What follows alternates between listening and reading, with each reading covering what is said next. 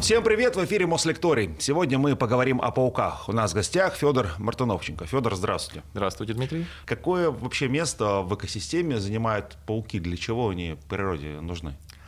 Пауки, они есть почти во всех экосистемах наземных, там в горах, в степях, в лесах, практически везде. Раньше, что в ледниках, там Антарктиды их нет, но их нет в водных экосистемах практически, особенно их нет в морях. А, они хищники, они едят разных насекомых и других членистоногих, их едят там птицы, млекопитающие, рептилии, амфибии. Ну, вопрос, зачем нужны пауки, он такой, ну, не совсем научный. То есть они есть, потому что для них находится место, потому что в экосистеме для них есть место, где они ну, встроены в экосистему, и как бы к ним экосистема приспособлены, они приспособлены к экосистеме. Но они действительно в пищевых цепях занимают важное место. Опять же, их много кто ест, и они едят самых разных насекомых и других членистоногих. А почему, собственно говоря, пауков так боятся? Они действительно страшные или нет, по большей части? Мы помним, вот кто там, чер, черная мамба, это паук, да? А, это, это змея, черная змея, вдова. Да, черная вдова, да. паук, да, простите. Это, но в основном-то наверняка они не такие страшные. Ну, давайте сначала про арахнофобию. Арахнофобия – это распространенный очень страх. Там он встречается, не знаю, один из самых распространенных страхов, ну, чего-то такого живого. А, иногда она врожденная, иногда она в результате каких-то детских там травм, человек там, не знаю, а, от, открыл там, не знаю, тарелку или что-нибудь еще, и там паук у него довольно крупный. Ну вот испугался и на всю жизнь теперь боится пауков. Иногда, иногда просто вот боится и все, это никак не связано. Почему вообще этот страх есть у человека, непонятно. То есть, ну, в теории, наверное, э, там на заре существования человечества были какие-то пауки в Африке, где он жил, которые представляли опасность, и чтобы их там лишний раз не встречать, он ставил всех пауков. Но так это или нет, мы не знаем. А, действительно, пауки опасны, опасные пауки есть, но их мало, они не всегда большие, то есть они должны быть какого-то минимального размера, ну там типа, не знаю, сантиметр или чуть меньше. Ну, там нет такого правила, что чем больше паук, тем он опасней. И все почти эти пауки живут в тропиках.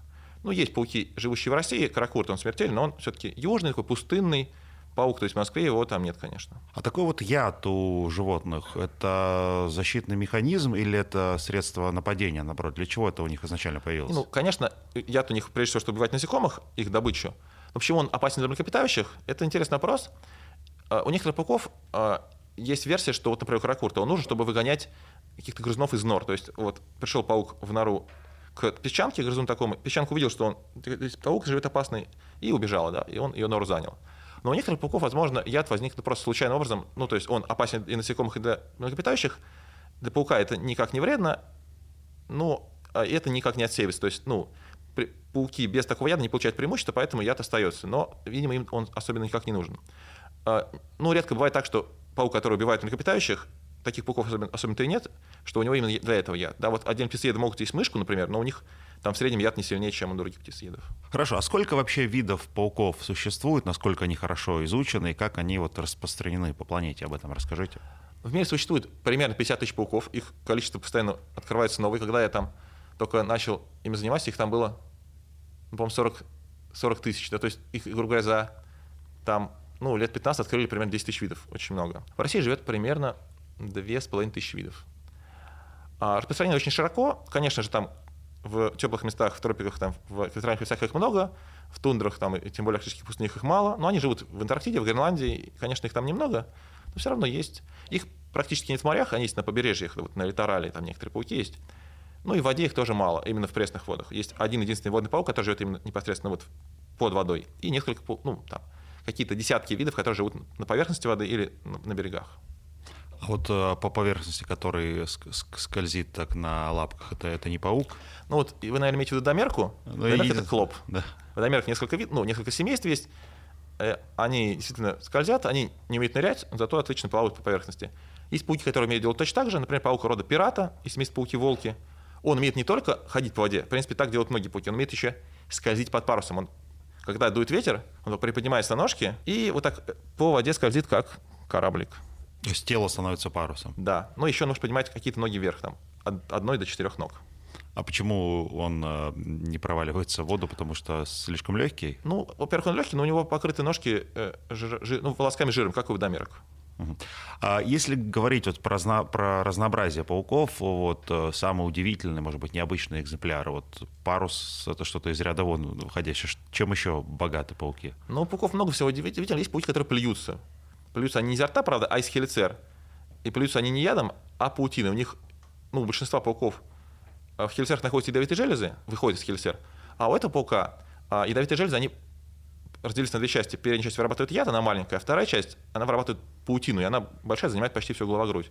И они буквально опрыскивают добычу, как из шланга, а, этим, этой клейкой паутиной. Ну, это, конечно, очень миниатюрные размеры, но заметной съемки выглядит очень круто. Угу. А еще какие-то интересные Ну, вот, например, варианты. есть пауки-огры. Огры? Да, как, как Шрек. А, они делают такую специальную сеть, которую они держат в четырех передних ногах. Получается такой ну, прямоугольник, который очень хорошо растягивается. Они висят вниз головой, ну, над поверхностью почвы ночью. И когда кто-то проходит, какое-то, какое насекомое, они его так вот опутывают, ну, можно сказать, натягивают на него вот эту, эту сеть, как будто его в мешок там или в одеяло закутывают. И ну, он уже не способен выбраться, и так они его резко хватают. То есть, получается, не, не попадают в паутину животные, а, а паутина их Да, да, они сами вот его, ну, набрасывают как какие-то вот силки или сеть гладиаторов. Ну, еще иногда называют пауки гладиаторами поэтому. А огры, потому что у них ну, такая морда, рожа страшная, там большие глаза и большие как будто зубы, да, вот челюсти хелисера. А если вот говорить про размеры, от каких до каких они бывают, и самые большие пауки какие встречаются? А, ну, самые крупные пауки по объему это птицееды, конечно. А, они могут в длину быть ну, сантиметров около 10, а в размахе ног, ну, наверное, под 30 сантиметров, там 25, вот 26. А, ну, длина, длина тела у них при этом 10 сантиметров максимальная, да, то есть не такая уж огромная. Есть паук гетеропода Максима, который в размахе ног очень большой. Если он ну, в длину его ноги тоже будет больше 30 сантиметров, но при этом он довольно тонкий, и объем у него гораздо меньше, чем птицеедов. Ну, то есть есть пауки с длинными ногами, но при этом объем у них и вес маленький. Птицееды, они самые тяжелые и самые объемные. А, как пауки общаются? Они могут ли издавать какие-то звуки, вот как мы, или у них что-то другое существует для общения? А могут, да, это называется стридуляция, то есть издавание звуков механическим путем, всякими там потираниями, постукиваниями. Так делают ну, некоторые пауки, не все, значительная часть, но там не большинство. А, некоторые из них потирают ногами об хелицеры, некоторые потирают педипальпом хелицеры, некоторые там брюшком об гологрудь, ну, то есть у них вот на, есть зацепки на гологруди и башке, они вот так вот друг об друга потирают. Звуки обычно не слышим человеческим ухом и очень ну, тихие. Это используется чаще всего для привлечения полового партнера. То есть обычно стрекочут самцы, ну, стрекочут так, условно, да, это тихо. А самки слышат, если пострекотать сами правильно, они ну, как бы позволяет ему спариться.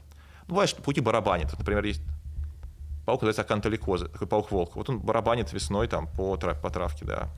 Ну или даже, скорее, по, по, по почве, по грунту. Это даже слышно, можно, человека даже может услышать. Ну, то есть это тихо, но не настолько тихо, чтобы человек не услышал. Это все привлечение самок или это запугивание, отпугивание? Нет, это привлечение самок почти все. Некоторые птицееды, я понимаю, могут издавать такой шип, ну, это шипение, оно не изо рта, оно все равно потиранием, ну, звук как шипение, это чтобы кого-то напугать, да, каких-то мелких млекопитающих, например, да, вот они могут так делать. Вот вы говорите про привлечение самок, насколько пауки вообще такие семейные животные, или они просто оплодотворили друг друга очень, и, очень и разошлись? животные, да, очень, э, так сказать, индивидуалистичные и агрессивные друг к другу. А есть пауки общественные, их мало, их там видов может быть, 50 в мире известно. Они живут семьями, как, ну, примерно как муравьи, но у них там нет разделения на касты, у них нет маток и рабочих, у них как бы все, ну, все матки, наверное, потому что большинство из них все откладывают яйца. И вот они друг другу не агрессивны, они там вместе охотятся, строят одну огромную сеть обычно, ну и там делятся добычей, то есть живут, ну так, действительно, как большая одна семья. Там их может быть, не знаю, ну, десятки, сотни особей. Ну, большинство пауков живут отдельно, друг другу агрессивны, и если встретить другого паука, такого же, ну, по крайней мере, могут прогнать или даже напасть. Но обычно нападают на более мелких пауков. Ну, есть пауки, которые живут друг другом мирно. Ну, там, например, пауки синокосты есть такие, вот они в углах могут строить сети, такие вот трехмерные, беспорядочные сети, и если их дотронуться, они начинают трястись. У них в домах часто есть. Uh-huh. И вот они могут, э, как бы их сети могут быть соединены, и они там живут друг с другом как бы, ну, совместно, так получается. Да? То есть они друг другу не агрессивны. Но многие пауки э, друг на друга могут охотиться и нападать. Да? То есть в целом это пауки, эти существа, как правило, ну, недружелюбны друг к другу. А потомство свое они тоже могут э, съесть или к нему относятся Но это бывает... благородней? Нет, обычно они потомство, по крайней мере, охраняют. То есть пауки, а, у них раз об потомстве, а, самка делает кокон, такой паутинный мешок, где находятся яйца. А кокон она охраняет, иногда охраняет она и паучат, некоторых она носит их на, на спине, например, пауков-волков, или, или носит кокон, как у тех же волков или пауков-нянек. У некоторых она пауков, паучат кормит, Бывает, что кормят пойменной добычей, а у некоторых, у самых, так сказать, крутых в этом отношении, кормят даже изо рта такой, грубо говоря, съедобной отрыжкой. Как, как птица? Примерно как птица, как птичье молоко получается. Но таких пауков не очень много. Да. Большинство просто хранит кокон, иногда и получат. А вот э, такие пауки или пауки, которые создают семьи, это какая-то верхняя ступень эволюции пауков или с чем-то связано? Почему ну, это встречается спорадически в разных группах пауков это, ну, нет такого, что там у самых, грубо говоря, эволюционно продвинутых пауков так, а у непродвинутых там у них, ну, просто обычные там, нет такой заботы потомства нет. Это возникает независимо в разных группах. Ну, то есть кому-то это было полезно, кому-то оказалось, ну, не нужно, да. Кто-то без этого вполне мог достигнуть эволюционного успеха. Вот вы сказали про пауков, которые у нас в домах э, плетут э, свои сети где-то в углах. Как они вообще в квартирах появляются в современной э, огромной многоэтажке? И насколько они опасны для людей? Что они там едят в квартирах?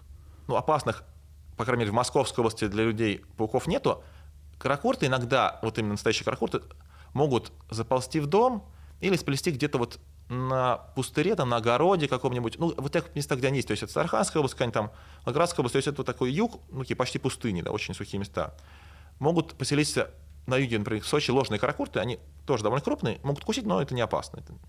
Могут еще быть крупные пауки семейства ракопрядов, называются они эртигена Атрик, они прям здоровые, мне присылают их фотографии, смотри, какой огромный паук, он у меня тут в дома. Я говорю, ну, это ничего страшного. Он укусить, конечно, может, но если даже укусить, ничего страшного, не больно. А кусают они, кстати, не нападая же на людей, это больше защита. Если, например, на паука случайно сесть, там, не знаю, наступить, ну или там просто прижать, то он укусит. А, а, обычно нет. Ну вот есть агрессивные пауки, но в домах такие не живут. А, как они попадают в дома, они могут, некоторые пауки из них, некоторые из них могут, могут летать на, пау, на паутине, перелетать из дома в дом. Чаще они просто переползают из дома в дом, из квартиры в квартиру. Они недалеко переползают. А, ну, могут по подъездам переползать, там, не знаю, по каким-нибудь стоякам, э, тем самым водопроводным. Могут просто по стенам снаружи переползать. А вот эти пауки, которые дома вот все-таки живут в углах, это все один какой-то вид? Э, там несколько видов, там разные пауки. А, а домашние пауки? Ну, они то есть, синантропные организмы, которые живут вместе с человеком. То есть такими относятся, например, там, те самые рыжие тараканы, там какие-нибудь постельные клопы, которых, слава богу, сейчас уже не найдешь, какие-нибудь там, не знаю, моли вот эти плотяные и пищевые. Ну вот ими они питаются. Это и моли плотяные, и дрозофил, которые живут во фруктах, и мушки, называются они детритницы, они живут в точных горшках личинки. Обычно добычи хватает. Обычно они живут все-таки не на высоких этажах, а где-то снизу, и больше любят, конечно, деревянная, деревянный пластик, они не любят. Все-таки санитары нашего дома, их лучше не убирать? Ну, в некотором роде да, но обычно они могут, во-первых, истребить всех насекомых, которые там живут. Ну, если как бы там чисто и нет особых, ну, каких-то вот... То, что может съесть насекомых, то и пауков, скорее всего, не будет. А, насколько пауки хорошо видят? А, может быть, ночью лучше, чем днем? Какое у них вообще зрение? Ну, пауков бывает разное зрение. У большинства пауков зрение неважное, да, очень плохое, там они вид недалеко, не четко, не различают цвета, ориентируются на осязание, на ощупь. Ну и на слух тоже некоторые. Ну, в основном на осязание. А, вообще пауки делятся, грубо говоря, на охотников, которые строят, которые не строят сети, и на тенетников, которые их строят. И у тенетников зрение обычно фиговое, а у охотников в среднем лучше, но бывает разное. Есть охотники охотятся на ощупь, то есть так, бегут и как бы ощупывают перед собой. Вот они, конечно, видят плохо.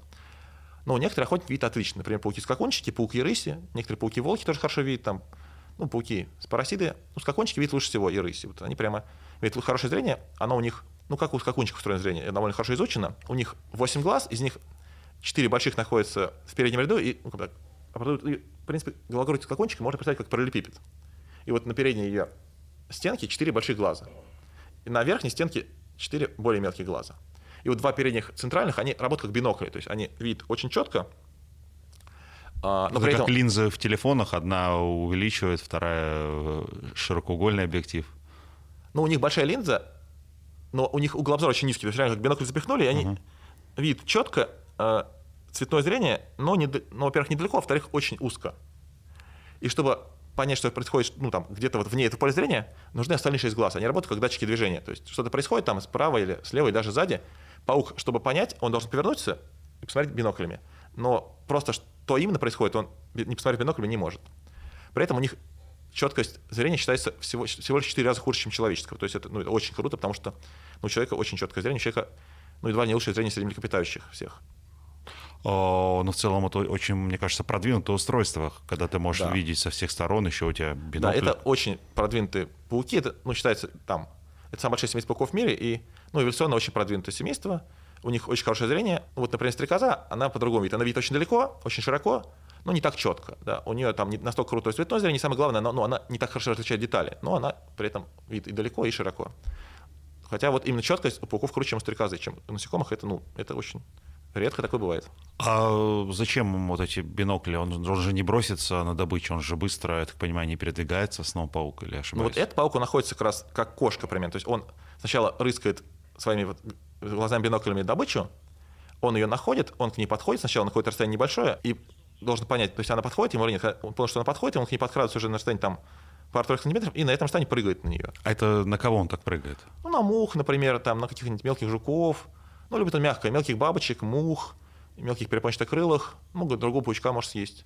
В основном это что-то небольшое и мягкое. То есть обожает молей, обожает бабочек мелких, обожает там мух, опять же, комаров. То есть он настолько быстрый, что они даже взлететь не успевают? Ну, он в целом передвигается он не настолько быстро, то есть именно это паук, который не, бегает на добычу, как волки, например, пауки-волки, а именно прыгает, но главное подкрадывается, просто его не замечают. Он подкрадывается и прыгает он быстро.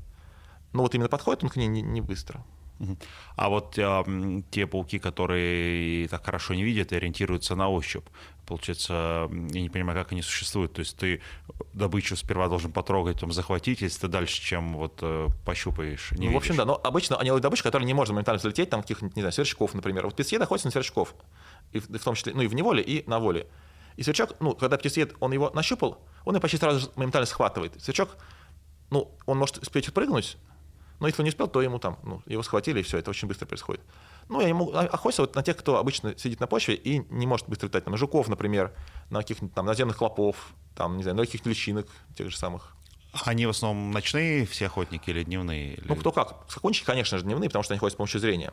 Те, кто ходит с помощью зрения, обычно дневные, а кто на ощупь, обычно ночные. Например, там есть такие пауки, называются они трубочники или диздериды, они ходят на мокриц, они, конечно, ночные. Они бегают там по стилке, ищут мокриц. А скакунчики, волки и рыси, они дневные, да. А, а они спят, условно говоря, в другое время суток, или что они делают? Ну да, ну отдыхают они, да, да ну, ночные, понятное дело, днем, а дневные ночью. Просто интересно, я понимаю, как люди спят, а пауки просто где-то в... У них же нету нор, да? Нет, ну, у них могут быть логовища сделаны из паутины, или некоторые пауки, например, волки просто где-то могут под камнем спрятаться, там, под корой какой-нибудь, просто под стилки зарыться. Многие пауки, которые не строят сети, при этом строят себе паутины логово, такие мешки из паутины. Вот трубочки строят такую, ну, вытянутую, ну, вытянутый мешок такой, трубку. Ну, продолжая говорить про вот, э, органы пауков, каким образом они используют свои вот, волоски для слуха? Мы уже выяснили, как они э, перестукиваются, как они видят, как они слышат и чем. Ну, у них есть несколько видов механорецепторов. Большинство из них это разного рода волоски. Вот есть такой волосок, называется трихоботрия. Это такой длинный волосок, у которого в основании это ботрия, ну, такая вот чашка, грубо говоря. И там вот, ну, этот волосок колеблется, и э, паук чувствует колебания воздуха. С помощью трихоботрии они в основном всякую вибрацию ощущают, но могут и слышать. Ну, вот у них есть леровидные органы, это тоже механорецепторы, они как раз главный орган слуха. Они находятся прежде всего на ногах и на педипальпах. Ну, то есть паук слышит ногами в основном. А пятипальпы это? Это, это вторая пара конечностей, такие, они, они же щупальца, такие маленькие ножки передние.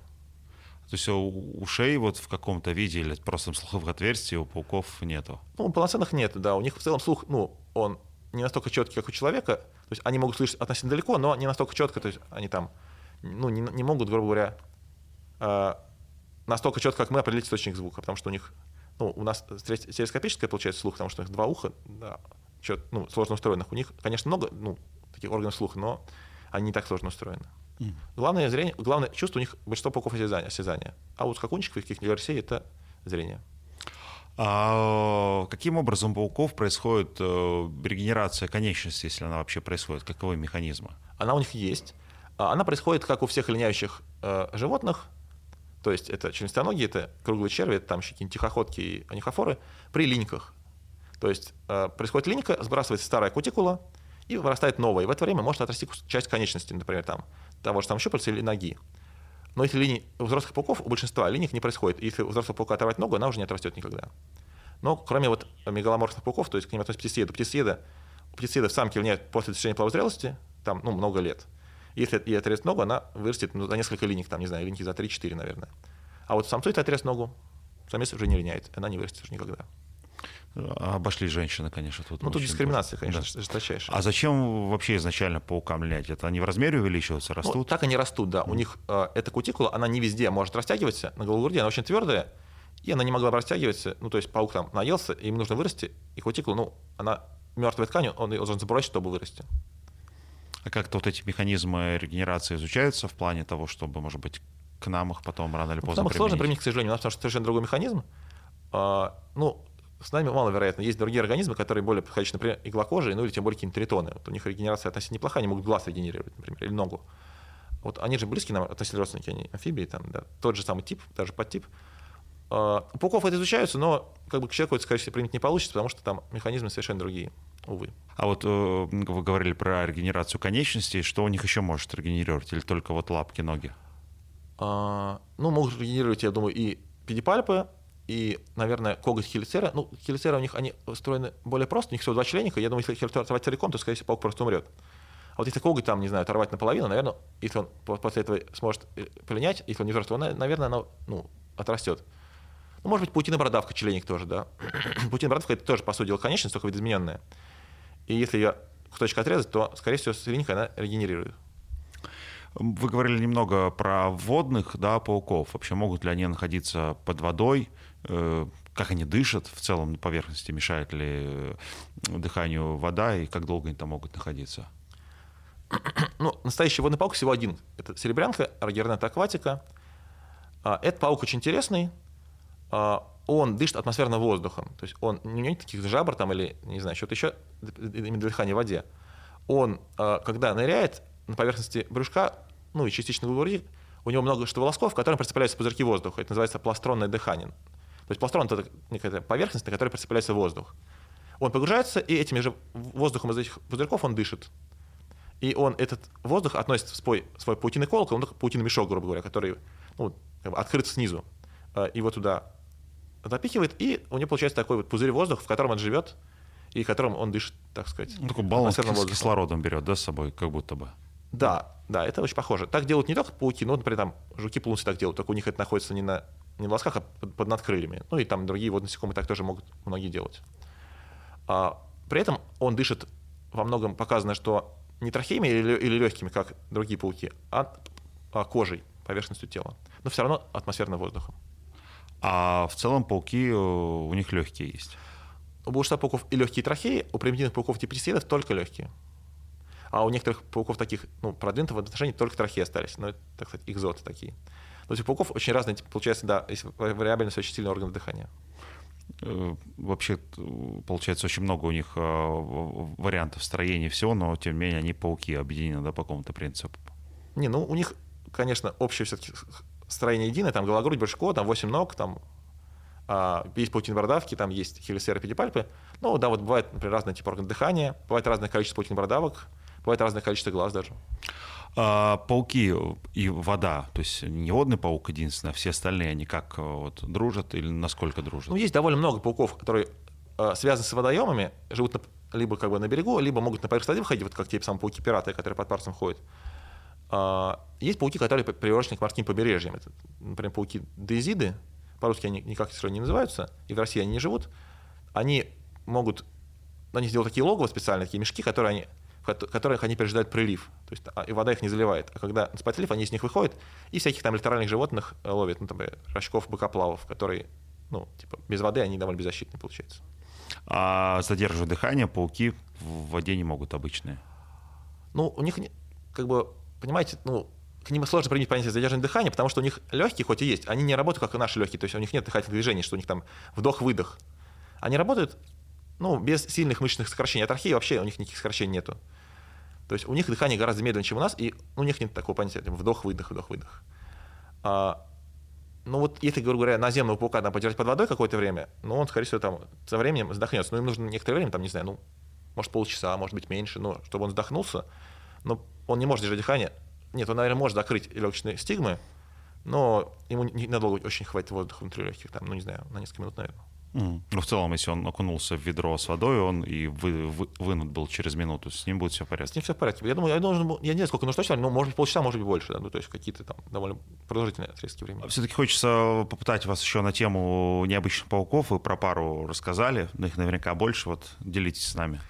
Да, это, конечно, субъективное понятие, но есть пауки, которые действительно такие очень необычные и просто поражают воображение. Ну вот еще есть интересный способ охоты пауков баладоров, или бола спайдер по-английски. А у них нет полноценной ловчей сети, хотя они подошли от кругопрядов, от крестовиков, грубо говоря. а, у них, у самки есть такая вот одна единственная ниточка с большой каплей клея на конце. Они этой каплей, ну, этой вот ниточкой размахивают, как Ковбой? Да, как ковбой, как лосо, бола, ну, такое оружие бола называется как раз, да. И э, эта капелька может приклеиться к летающим насекомым. Обычно это бывают бабочки. И э, самки этих пауков, некоторых, они даже выделяют феромоны, которые имитируют феромоны э, самок э, бабочек, и самцы на это привлекаются и попадают в ловушку, да, вот на эти самые, ну вот, на эти клейки нитки. Потом, когда мотылек прилипает к капельке, паук его ну, начинает как бы ну, притягивать к себе, и эта самая нитка такая прочная, что бабочка не может выбраться, не может оторваться. Ну, еще интересный способ охоты а, — это пауки, которые подражают другим паукам. Подражают? Да, они называются а, по-немецки пожиратели пауков. Ну вот я не могу сейчас не, не, не, не произведу, но как бы перевод такой. А, они находят сеть какого-то паука, ну, определенного вида, и изображают там либо добычу попавшуюся, либо, если это взрослые пауки, самца. То есть пришел самец, и он, ну, в норме он стучит с определенным ритмом. Если ритм правильный, самка им отмечает, он к ней подходит и спаривается. А он, этот самый паук, вот, так назовем его, пожиратель, или канниба, паук-каннибал его можно называть, он изображает э, самца, самка ну, думает, да, у нее сигнал, что пришел самец, она тоже подходит без, без опаски, а он ее кусает, так сказать, внезапно, и самка обычно ну, от внезапности не может защититься. А, кстати, самки и самцы у большинства пауков, они вот как э, в плане размеров? Ну, самцы, как правило, сильно меньше. Да, бывают даже самцы относительно самых карликовые. Есть пауки нефилы, они же золотопряд, у них самка там, ну, здоровая, размером там, сигару, а самец, ну, размером ну, меньше сантиметра и очень маленький, да, карлик настоящий. А, а почему так? Вот э, у нас же у людей наоборот все а, с ну, людьми давайте сравнивать. Друг, да? очень, ну, другие очень сильно половые роли, да, у нас как бы у нас мы территориальные, ну даже нет, мы не территориальные животные, но все равно есть там конкуренция между самцами, тем более у нас есть склад заботы о потомстве, у многих млекопитающих там территориальные животные, у них тоже есть конкуренция. А роль и забота о потомстве у нас ложится на плечи самцов тоже. Роль самца-паука, как правило, ну, оплодотворить самку и все, а забота о потомстве ложится на плечи самки. Потом такая большая заботящаяся. Ну, в общем, да, ну нет, не у всех пауков там совсем настолько маленькие, у некоторых пауков они ну, холодного размера. Например, пауков-волков они отличаются не сильно, или пауков-скакунчиков. Ну, вот у кого-то они такие карликовые. Просто как они вообще борются за самку в, в таком э, виде? Ну, многих нет именно каких-то драк. Там, кто первый пришел, тот спарился.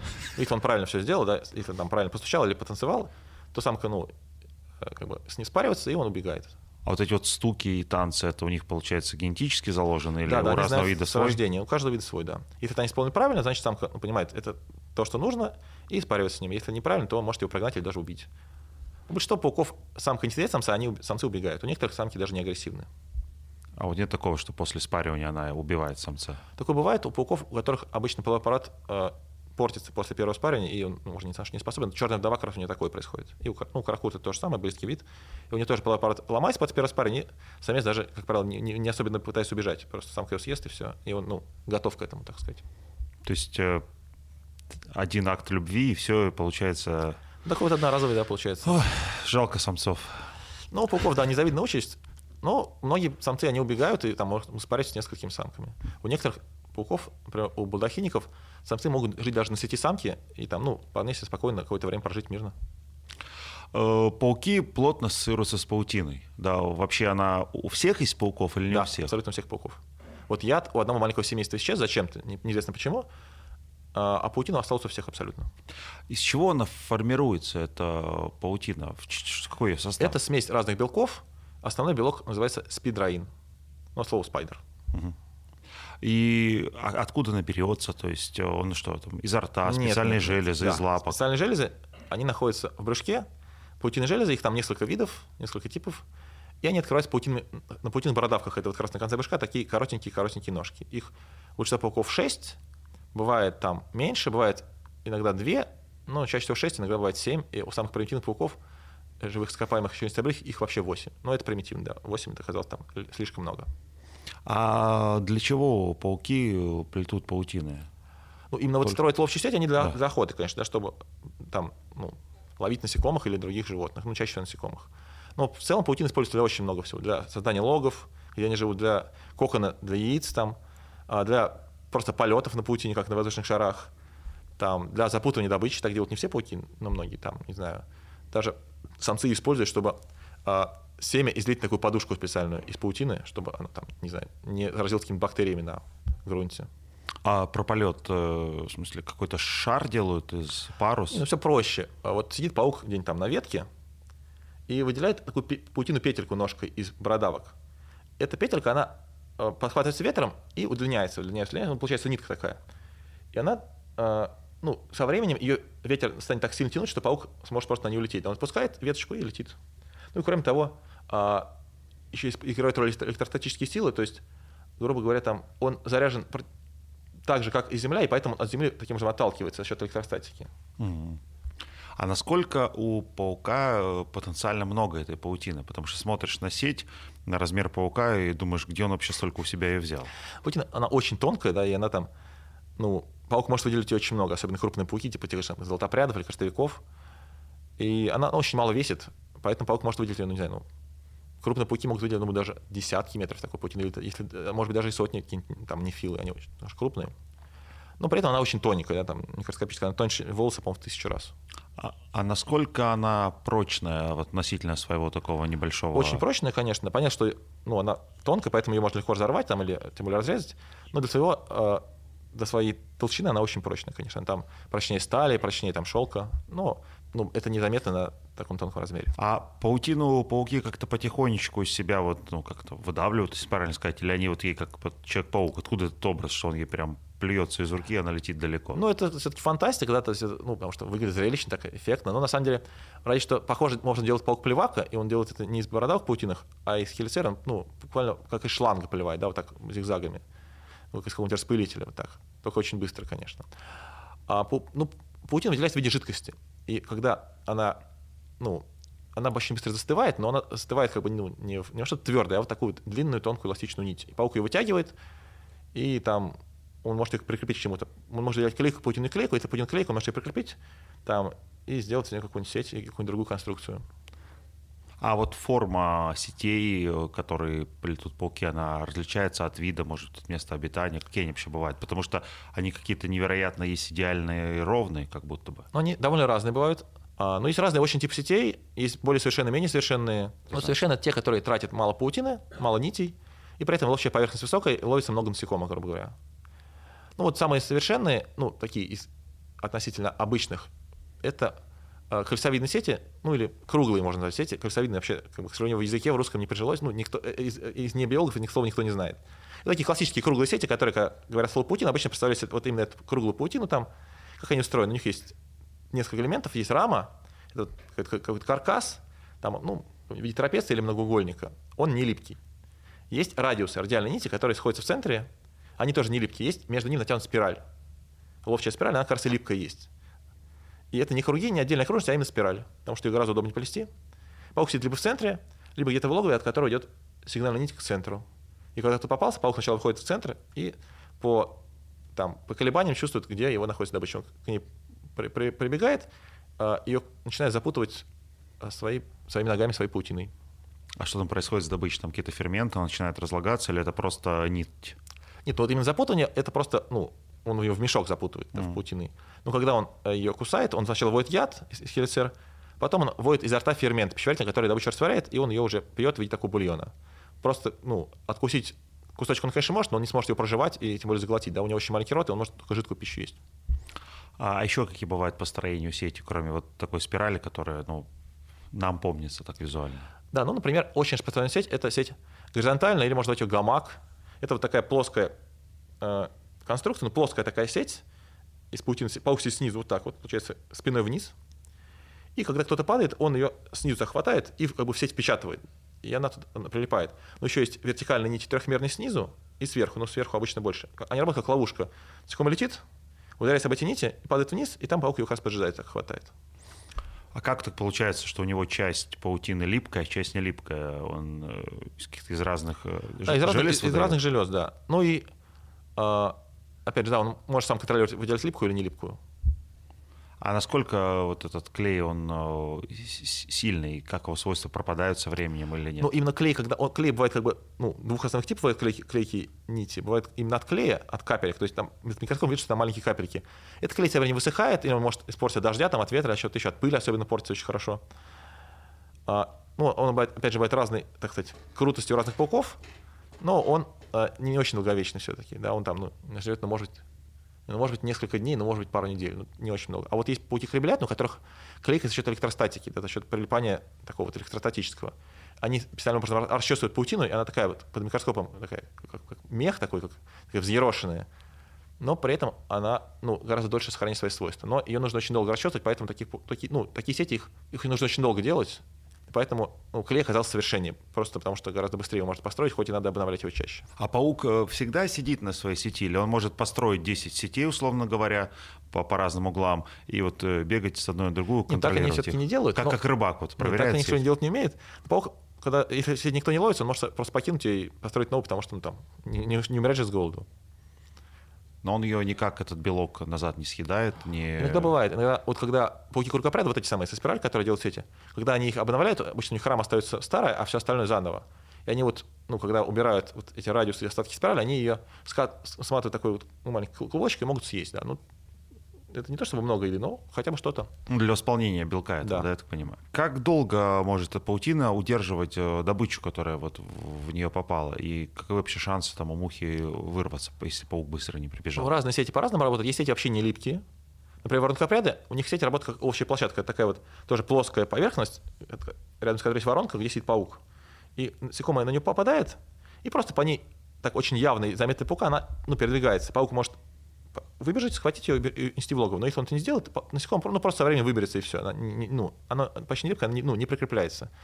У вот этих у кругопрядов у них липкие сети, и мелкое насекомое, оно это может ну, просто э, прилипнуть и навсегда остаться, да, и даже если паук его не съест. Там вот эти вот паутины, они бывают покрыты тлями мелкими, но они пока слишком маленькие, и он их не замечает. Но они просто там прилипли и уже умерли, да. Ну, просто погибли, так сказать, зазря. Но если это крупное насекомое, какая-нибудь оса там, или бабочка, она ну, просто порвет сеть и выберется. Ну, а вот кто-нибудь такой средний, типа мухи, ну, может выбраться, а может и остаться, да, как повезет. Просто, да, я видел в паутинах э, вот, мелких насекомых, которые и не съедены, и просто вот там... Это, это что мелкое тля, а может какие-то комарики мелкие. Э, а пауки могут э, приходить на чужую паутину, либо находить там, не знаю, старую во время строительства новой, и там уже съедать насекомых? Смотрите, бывает так, что паук нашел сеть, которая им подходит, тогда он на ней может жить, но это бывает не так часто. Бывает, что он использует какие-то там, ну, тоже вот конструкции другого паука, чтобы свою сеть на основе построить. А, есть пауки, которые живут в сетях других пауков и воруют у них добычу. Они называются клептопаразиты, ну, экологическая группа. Вот у нефил вот этих самых огромных, ну, это не коростовики, но и родственники тоже, они огромные кругопряды, у них там сети бывают, не знаю, такой величины, и сами они размером с сигару. Вот у них очень часто есть паразиты из рода аргиродос, ну, клептопаразиты. И когда паук ловит добычу и начинает ее сосать, они потихонечку к ним подбираются и прямо прямо буквально вот у него из, ну, не изо рта, а из добычи, которую он берет и, и, и держит, они прям оттуда высасывают. А почему его не атакуют этот паук или они... Они так медленно, и, ну так как бы не, незаметно передвигаются, что паук обычно это не, не может их заметить. Они приспособились очень хорошо. Но они могут просто попасть какая-то мелкая добыча, которая, ну, которому, которая пауку, в общем-то, ну, не важна, они просто съедают. Они используют его сеть для своего пропитания. А те пауки, которые живут вот без паутины и охотятся без ее помощи, это что за... Э, ну, которые в норе это живут? экологическая группа охотники, их очень много, их примерно половина всех пауков там. Ну, что ну, эти большие пауки, это, понимаю, паутину не плетут. Очень, их очень много разных, там есть разные способы охоты, есть способ охоты из засады, как пауки, крабы, есть вот, как кошки, как скакунчики охотятся, да, напрыгивая, есть догоняя добычу волки, есть на ощупь, как, например, пауки, самые трубочники. Все разные способы охоты есть. Некоторые из них могут использовать паутину для строительства логов, но не для охоты. А какие-нибудь там пауки огры, они для охоты используют, но настоящую сеть они не строят. А вот это вот, как называется, сачок, это все-таки не настоящая сеть, да, такое общее представление. Ну, даже те, которые паутину не строят, используют паутину, чтобы добычу окутать в нее. Не, так делают мало кто. А, ну, они используют для строительства коконов, для строительства логов, для полетов, там для этих самых путь, называется пневматические сеточки, да, для подушек для семени. То есть никто не отказался, не отказался от паутины из пауков, но для охоты использует ее примерно половину только. А в промышленных масштабах э, пауков для каких-то целей выращивают, Нет. может, биокорм, что-то Нет, еще? Ну, выращивают какое-то количество, а чтобы сделать от них противоядие, это прежде всего даже делать не в России, а где-нибудь там в Бразилии, где вот есть там банановый паук, он странствующий. Ну, вот каракур тоже выращивают в каком-то количестве. Но именно вот на корм нет. Ну, на корм проще выращивать там тараканов, сверчков, жуков некоторых, там даже бабочек. А пауков, так понимаю, держат э, некоторые дома. Что это за виды такие? Это почти исключительно пауки-птицееды, семейства Theraphosidae. Это крупные пауки, которые долго живут, такие внушительные, заметные, там часто красивые, у них бывает окраска там блестящая, металлическая. Ну, они, как правило, безопасны для человека, хотя некоторые из них могут укусить. Ну, то есть это популярные для содержания объекты. Их часто неправильно называют тарантулами. Да? Тарантулы — это пауки тоже крупные, но другие, которых держат в террариумах редко. Они живут там не так много, они в России живут, а птицееды не живут. Тарантул такой... что-то очень страшное так вот по, по, по названию как-то всплывает. Тарантул, они как бы они достаточно ядовиты, могут укусить и вызвать болезненное ощущение, там, как, как, как уколы шершня. Птицееды есть разные, но в среднем они кусаются не так уж страшно. Ну, то есть держишь почти всегда птицеедов. Других пауков держишь редко, держишь иногда, там, например, скакунчиков крупных или там пауков крабов крупных. Но это, ну, там, это какие-то доли процента от всех пауков, которые держишь в домах. Насколько сложно их содержать э, дома, и чем дома они питаются? С ним птицееды, что ты им канарейк туда бросаешь? Ну, нет, конечно. Ну, вот сам, э, этими самыми кормовыми насекомыми, сверчками домовыми, тараканами, типа этих самых пепельных, э, зафобусами, да, такие вот жуки, у которых личинки похожи на червячков. А могут ли там теоретически пауки исчезнуть с лица Земли? Кто их э, основной, э, скажем так, враг, ну, кроме человека? Если мы вообще, вообще маловероятно, пауков очень много видов. Там 50 тысяч, и они здесь почти во всех наземных системах, если не вообще во всех. Ну, то есть, прямо чтобы исчез отряд, ну, нет, вряд ли. Ну, если там будет какая-нибудь мега глобальная экологическая катастрофа, то, наверное, может быть, тогда вообще много чего исчезнет, да. Так что пауки как бы все целиком исчезнуть не могут, но отдельные виды исчезнуть могут, да, такое вполне возможно. А кто их истребляет? Что? Это у них есть специализированные хищники, есть, опять же, вот а, Или... Паразиты, которые их едят, например, наездники. Некоторые из них едят их коконы. Например, есть кокон, ой, есть наездники, называется гелис, гелис моряковского, который а, поражает коконы каракуртов. И когда у каракуртов бывает всплеск численности, там раз, ну там, несколько десятков лет, то потом идет всплеск численности этих наездников, и каракуртов становится гораздо меньше. А, есть там дорожные осы, которые охотятся на пауков, они их знают очень хорошо их повадки разных видов, они их парализуют уколом жала, а потом они тащат их в нору, откладывают личинку, и личинка изнутри паука медленно съедает. Ну, есть другие пауки, которые охотятся на пауков. Там есть некоторые муравьи, которые специализируются на пауках. Есть такой насекомый, называется мантиспо. Она вот ее личинка находит коконы пауков, и их тоже поражает. А насколько у пауков развита нервная система? Могут ли они испытывать чувства, эмоции какие-то? Сидит, грустит и плачет, такие слезки паучьи. Но у них глаза вот не так устроены, нет слезных желез, к сожалению, да. У них даже, они, даже нет века, не могут закрыть глаза, к сожалению. У них довольно развитая нервная система для таких мелких размеров, и сложное поведение, в общем-то, да, оно, понятно, проще, чем у млекопитающих, но там сравнимо с другими беспилотными очень сложное. Ну, у них такая концентрированная система, довольно мощный мозг. Ну, могут они испытывать настоящие эмоции? Наверное, все-таки нет у них есть зачатки когнитивного поведения, то есть такое, что они могут обучаться, там принимать решения, ну, не исходя из, не из инстинктов, не из того, что ну, как бы заложено, а из того, ну, из того, что как бы они решили сами. Но это все очень на зачаточном состоянии. Трассировать их нельзя, да? Можно на таком примитивном уровне, то есть, например, на свист могут пауки выходить, например, поесть, особенно птицы так могут делать. Ну или на какие-нибудь другие сигналы, там, какие-нибудь постукивания, там, или на какие-нибудь вспышки света. Ну или, наоборот, можно научить их там чего-то бояться, да там вспышка света, значит, там нет, током ударит, или там будет стучать, ну, и паук сразу убегает. То есть это такое очень примитивное обучение. Ну, сам он кто обучается? Общественные пауки, конечно, и скакунчики. Есть скакунчик рода Порти, и он имеет очень сложное поведение, у него там разные стратегии охоты, и зависит от того, э, на кого он охотится. То есть он ну, добычу распознает, и зависит от того, кто это, он по-разному на нее нападает. Мы говорили про боязнь пауков, арахнофобия. А как с ней можно бороться, может быть, вы знаете, как преодолеть это? Я страх? в детстве смотрел такую образовательную передачу, как бороться с арахнофобией.